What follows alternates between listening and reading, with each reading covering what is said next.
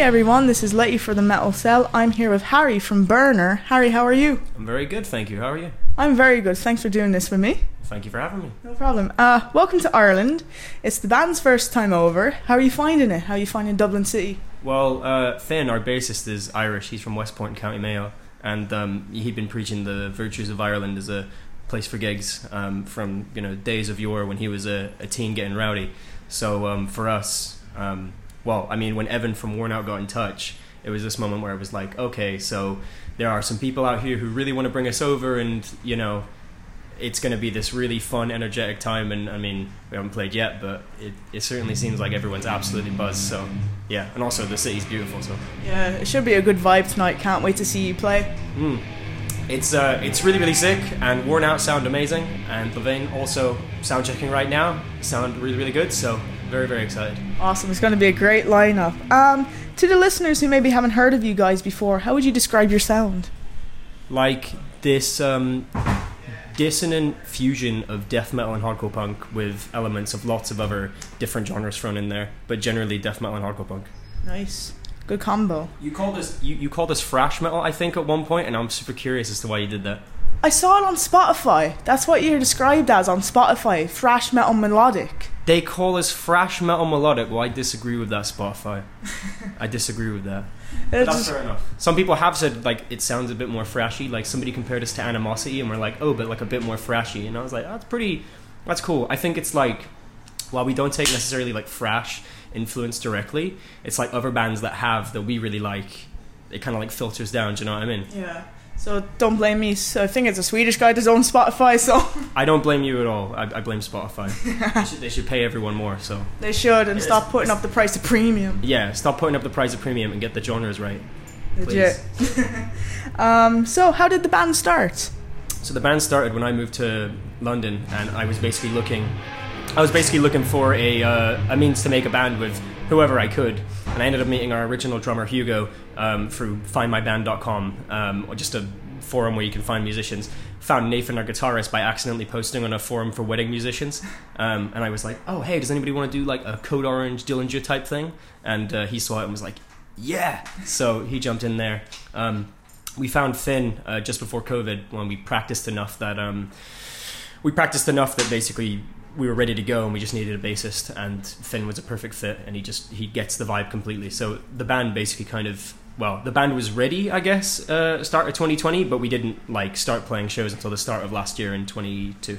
So you had enough time over COVID to kind of develop your sound and like do a lot of stuff like that. Yeah, a lot of it was kind of just waiting. I'd think. Like I think a lot of the a lot of the ideas that we already had were. I- I'd say most of the EP, the first EP, was written, um, but that extra time, kind of just to really develop and hone that sound. So when we took it to Lewis Johns to record it, it felt like we're ready to go. This is it. This is what the band is, and and then from the album, we had written a lot of the album as well.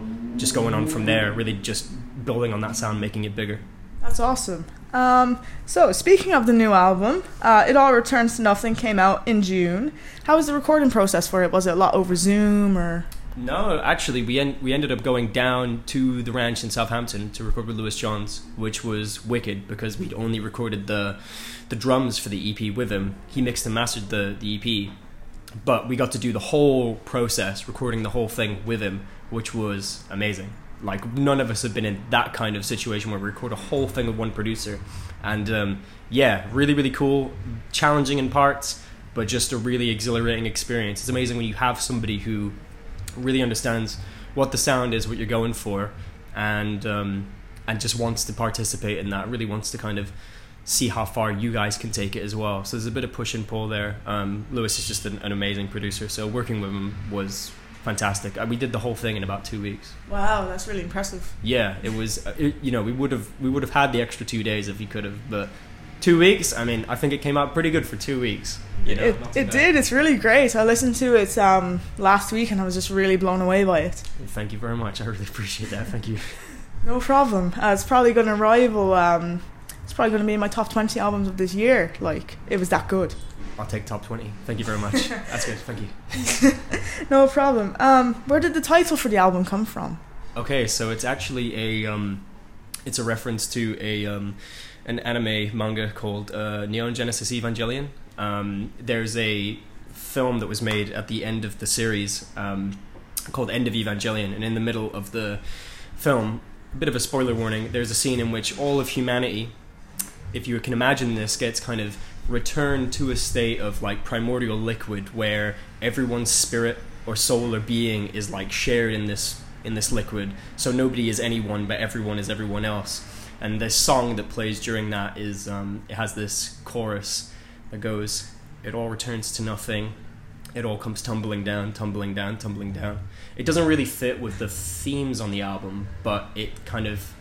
The other guys, when we were debating what to call the record, um, the guys really latched onto it and said, you know, this is something that, you know, this this is what this, this really feel they they felt like it really summed up the record, and in a way, I I think it kind of fits the apocalyptic vibe. I guess I guess that's over a lot of the kind of themes, a lot of the other kind Yeah. of uh, ideas on the record. So in that respect, I think for sure, um, yeah, it fits. So that's where it came from. Sorry.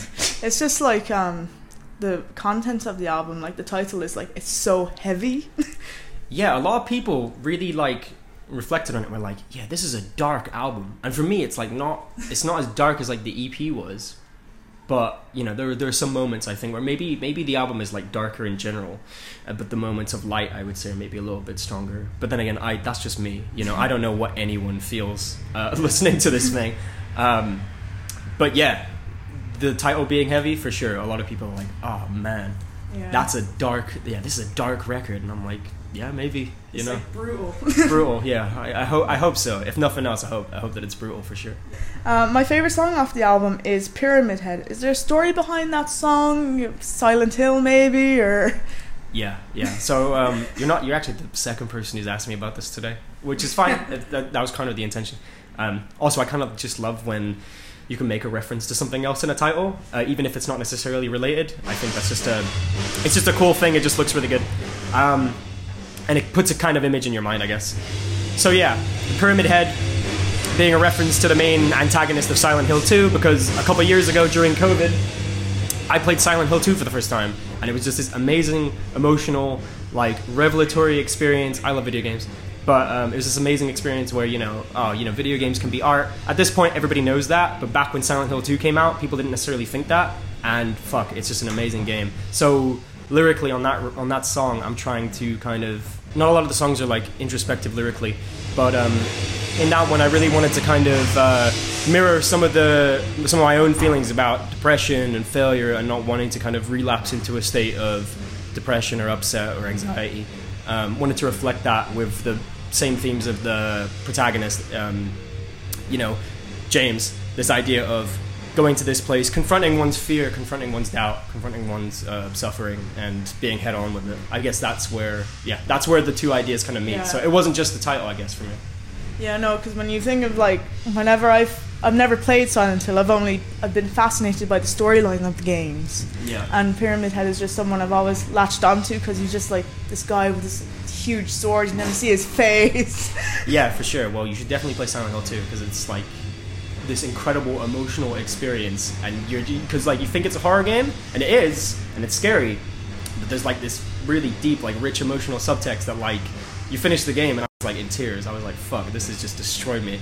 Um, yeah, and also yeah, there's like a, bi- a big guy with a pyramid on his head and a massive sword. I mean, yeah, What's what's what's cooler than that? what's Fucking more metal nothing. than that? Yeah, exactly, absolutely nothing cooler than that. Exactly. Um, if you could collaborate with any musician, dead or alive, who would it be? Oh man, I feel like you asked Evan this question, and I I ask everyone this question. yeah, man.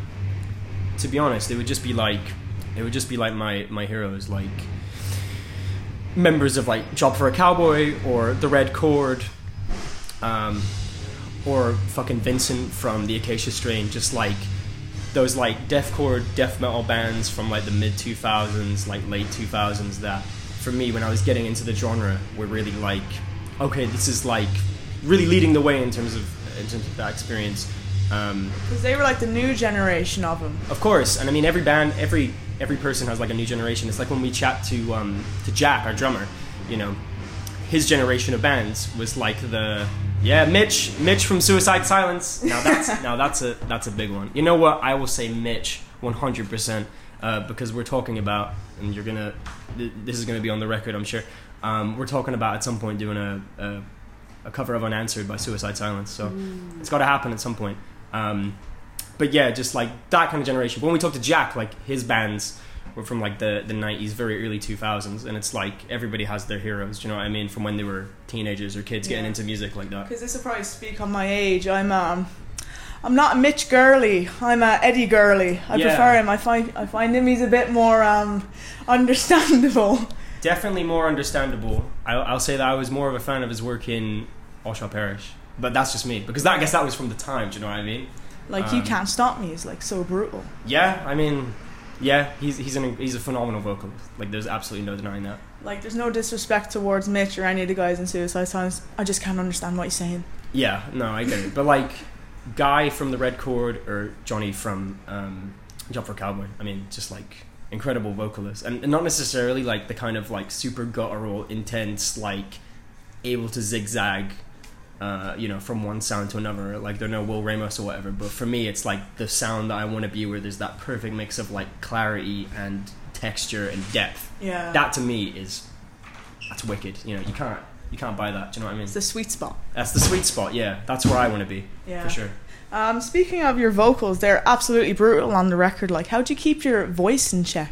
Uh, steaming and drinking lots of tea um, with ginger and lemon and um, honey, uh, but mostly just like warming up and warming down. Just like being really regimented, like especially when you're on tour. Okay, I'm gonna warm up before. Like I warm up for sound check, like warming up and warming down, just making sure like never straining my voice. We had one show we played at the Black Heart in London, and I went and did like a little like last minute mic grab guest spot moment where I I grabbed the mic of a friend uh, to do some screaming. I did like two lines, and then I went into the other room to warm up for our set, and my voice was like half gone, and I was like, "Holy fuck, I am terrified." That's this is like a nightmare scenario. The set was fine, and that's another part of it. Don't overthink it, but um, yeah, just being really regimented about it and just doing it, and then then trying to relax as much as possible and really go with it. If, Yeah. Don't force it is the point. Because I think Oli Sykes from Bring Me the Horizon is um, every vocalist horror story. Yeah, yeah, no, Ollie for sure. Um, I mean, he's mended his ways, and also he doesn't do as much kind of harsh stuff anyway now. Yeah. But um, yeah, back if you could see him around like um, you know Suicide Season, you know whatever. Yeah, the stuff he was doing was monstrous and not necessarily in the best way. No. But uh, yeah, just being regimented about it, just like trying to trying to take as much care as possible. And steaming, steaming helps. Steaming is great. yeah. That's the best way to be about it. Um, do you have any favorite album releases of 2023 so far? Yeah, so I adore uh, Wallowing's album Earth Reaper. It's just, I mean, Wallowing are just this like super anomalous band because there's like a bunch of guys in beekeeper outfits and they've got this great aesthetic. And it's easy to just like look at this stuff and be like it's a gimmick. But then when you listen to an album like planet loss or earth reaper you know you realize there's a real there's a real vision here of what the band wants to be. And i feel like on earth reaper they really they realized that. They just they just nailed it. And it's this crazy proggy doomy sludgy just mammoth record. Um, for me it's like my favorite album of the year um, i can't say enough nice things about that record also um, calligram's latest record um, position momentum i believe that's the name i don't want to get it wrong but um, yeah we saw those guys we saw those guys uh, playing. Uh, well, we played with them in Luton, and my God, they are just. You know, you have to see to believe the stuff that they can do on that record as well. I thought they followed up their their debut really, really well with that album, and um, live they're even better. They just make it happen. Lovely, lovely people as well. So, Calligram and Wallowing, um, just blowing me away this year. Nice. They're two ones I'll have to check out for sure. For sure, especially wallowing. Those guys are nuts. And when you, if you get the chance to see them live, do because it's yeah, as I said, it's like a bunch of guys in beekeeper outfits, and they're just all over the place, and it is, it's class. It's just fucking sick. Never want to add uh, add to the to see list. For sure, definitely. um, this is our last question. Um, do you have any advice for anyone wanting to start a band in 2023? I mean, I'm gonna say probably what I think everyone else has said, including Evan, which is just do it. It, Like, I think it's difficult for us. Like, I want to offer like maybe a bit more of a unique perspective on it. I think depending on what you want to do, it's good to plan ahead. It's good to have a vision. Um, we were really fortunate in terms of like the stuff that we wanted to do working out. Like we were a band that had just like worked on our music for three years, and then we ended up on a label uh, really quickly, and then able to play a bunch of really cool shows. Like to be in Ireland now after having started playing shows at the start of last year is nuts. Like that's insane to me. And who knows where we'll be in a year's time. But um, you know being pl- being careful about what you're doing, planning the singles, speaking to people, just being being professional. You know, like being nice to people and making honest connections. And um, yeah, I think when you go ahead and you make that band and when you put that music together, really working on it, not necessarily like listening to everyone, but really trying to make um, a plan for who's going to listen, who's going to hear your music, when are they going to hear it, what kind of, how would you describe your music, how would you pitch your music, all this kind of stuff that it's easy to take for granted. Um, and to be fair, not everyone needs this. Like plenty of people will just make bands and just play music, and you know who cares? And that's fine. Like you can do do bands and just have fun. But I think just to just to offer like another opinion, like planning it out, trying to make take advantage of times when you can get people to hear like oh so i'm gonna i'm gonna release this single first and i'm gonna release this single later and just building momentum that way no one wants to be like a local band that's like, oh, big things coming, right? so like just being just being proper about it. I think that's another uh, really handy way of going about things because you know it worked for us. We I would say as well we are we were in the right place at the right time. But it worked for us. So again, just being uh, just being proper about it. I think that I think that's another way of saying it. That's some really good advice. Uh, Harry, thank you so much for sitting down and having this interview with me. Thank you very much for having me. Really appreciate it. No problem. And It All Returns to Nothing is out now. Yep. Thank you very much.